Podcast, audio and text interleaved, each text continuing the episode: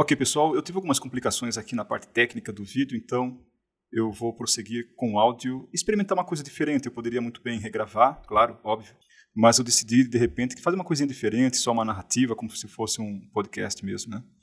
Retomando ao tema do assunto, é o seguinte: eu estava comparando a questão dos porões, né, das redes, tentando fazer uma ponte, uma ligação, uma conexão com a cidade de Tóquio.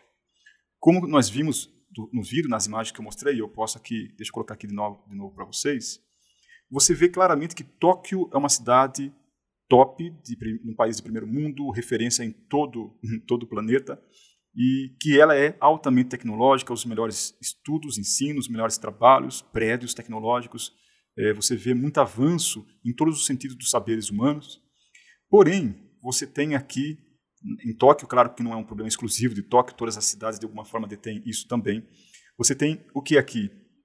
Um espelho, uma vitrine, melhor dizendo, uma vitrine muito top, muito linda, porém, quando você vai ver no detalhe como as pessoas são, como as pessoas estão vivendo, você encontra alguns casos que você fala assim, meu Deus, como é que existem casos assim?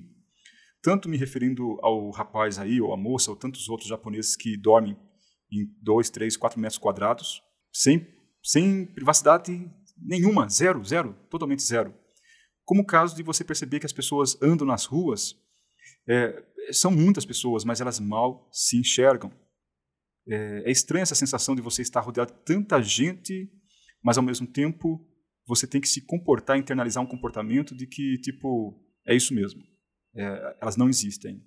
Elas são figurinos no meu cenário, no meu mundo, e é isso, é só isso que elas são. É estranho você internalizar e tornar como algo natural, como algo, tipo, normal, simples, é isso aí mesmo. Algo desse nível, sabe? O que acontece muito com cidades grandes, não é só Tóquio, não, São Paulo tem muito disso também, enfim. Mas eu estou falando isso por quê? Porque se esse fenômeno acontece na vida real, de você passar por várias pessoas e você nem se importar quem quer que sejam elas, o que elas significam, a história que elas possuem, nada. Da mesma forma, na internet pode acontecer muito isso. E, tipo, é muito tentador. Eu não sei se as pessoas se ligaram, as que trabalham com a internet, se ligaram a esse fato de que você está ali na internet e, tipo, as pessoas, elas somem.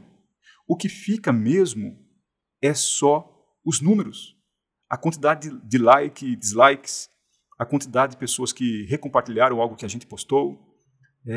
Tipo, a gente mede as pessoas, porque, afinal de contas, nós estamos falando de pessoas.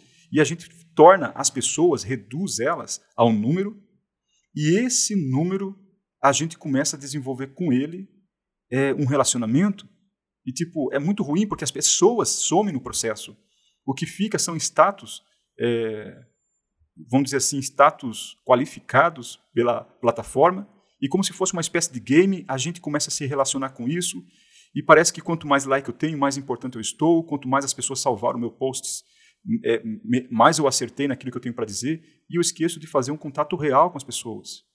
E é por isso, exatamente por isso que eu estou chamando tudo isso de porão das redes sociais, que é aquela parte não tão bonita quanto o cenário visível, quanto a vitrine, quanto o palco, onde eu enxergo os bastidores e vejo como que a coisa é tratada na real. Tipo, não tem a ver com as pessoas, tem a ver com números, tem a ver com alcance, tem a ver com exibição. Será que é isso? Exibição no sentido mais ralo, mais vazio possível. Porque na projeção digital que eu falo, que eu defendo e que eu tenho ensinado, não tem a ver... Tipo, tem a ver com você colocar na internet o seu conhecimento, suas vivências, seu produto, seu negócio, mas tudo de uma forma se conectar com pessoas. Cada pessoa que você conseguir se conectar é muito importante. Mas nesse processo todo existe sim um vilão, que é a tentação de você esquecer que você está lidando com pessoas. Você não está lidando com números. E é engraçado e um tanto quanto contraditório, é um paradigma, que tem pessoas que nem gostam de pessoas.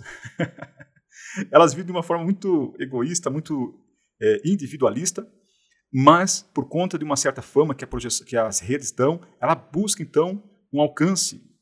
Tipo, é muito contraditório e é muito tentador. Para quem? Para todos nós. Eu não estou falando de fulano, ciclano, estou falando de todos nós. Porque esse mecanismo, de certa forma, existe em todos nós e nós estamos sujeitos a ele. Tipo, eu esqueci que são pessoas. Esse dia eu conversava com uma pessoa e, tipo... Deu trampo, porque eu conversei com ela, acho que durante uma hora gasta com uma pessoa. Tipo, não dá nem para conseguir fazer isso com todo mundo.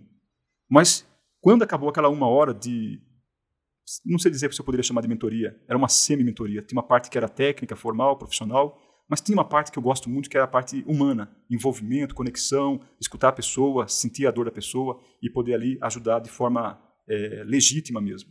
Eu acredito muito nisso. O negócio 5G, projeção digital, para mim tem a ver com isso. E dá trampo, porque foi muito esforço por conta de uma pessoa. E quando eu cruzo esse meu esforço por conta de uma pessoa e outra pessoa que está vibrando de alegria porque conseguiu atingir, não sei, milhares de pessoas, milhões de pessoas, eu falo assim, caramba, em que direção que eu prossigo? Mas eu ainda insisto que a sensação de você tocar uma pessoa é muito grande. Tipo, por mais que seja tentador, você ter uma rede social muito agitada, muito badalada, digamos assim, né? Quando você toca uma pessoa de forma significativa, isso volta para você também de forma significativa. É nesse momento que você sente que as redes sociais não adoecem você. Eu conheço muitos casos de pessoas que têm fama, que estão num estado de depressão. A mídia conta esses casos constantemente. Pessoas que se sentem vazias e têm milhões de seguidores, milhões de inscritos. E tipo, é a comprovação de que isso não preenche o ser humano. Enquanto que quando você tem um contato direto com as pessoas, e claro, isso dá trabalho, é trabalhoso tanto no mundo convencional, tanto quanto no mundo digital, não seria diferente. É trabalhoso, só que é gratificante. Acho que é aqui que está o ponto. É gratificante. Por isso eu insisto que quando você for fazer projeção digital, eu sei que é tentador escolher o caminho mais curto. Eu sei que é tentador. Mas escolha o caminho que vai ser mais significativo, vai ser profundo, vai te preencher por dentro, vai fazer sentido. E quando eu falo isso aí, eu não estou me referindo a só lidar com assuntos sérios e técnicos e profundos. Não. Se você lida com humor, faça isso de forma legítima. Alegre as pessoas de uma forma legítima. Se você lida com entretenimento, faça de forma a deixar o dia a dia das pessoas mais leve. Se você realmente estiver comprometido com isso, pode ser uma experiência profunda, no sentido de alegrar, de dar uma certa leveza para o dia das pessoas. Nada sem forçação, sem abusos, sem... preocupações que não agregam. E se você fizer isso, que é a forma que eu acredito que a projeção digital deva acontecer, da maneira mais saudável, mais legítima possível, eu tenho certeza que no final das contas, trabalhar com mídias sociais, trabalhar aqui no mundo digital, vai ser sim uma experiência profunda, significativa, quase tanto quanto na vida real. Quase tanto quanto, porque o ao vivo a cores sempre será insubstituível, digamos assim. O ao vivo a cores sempre será insubstituível. Então, o digital não vai substituir o real, mas ele pode sim melhorar, facilitar muito o nosso convívio com as pessoas, e é nesse ponto que eu bato, que realmente por meio dele dá sim para você ter uma experiência muito profunda, muito significativa. E é isso. A mensagem nesse vídeo e agora nesse áudio é essa. Espero que faça sentido para você, que realmente te convença a alinhar o seu conteúdo. E é isso. Vamos que vamos. Projeção digital, expanda seu negócio.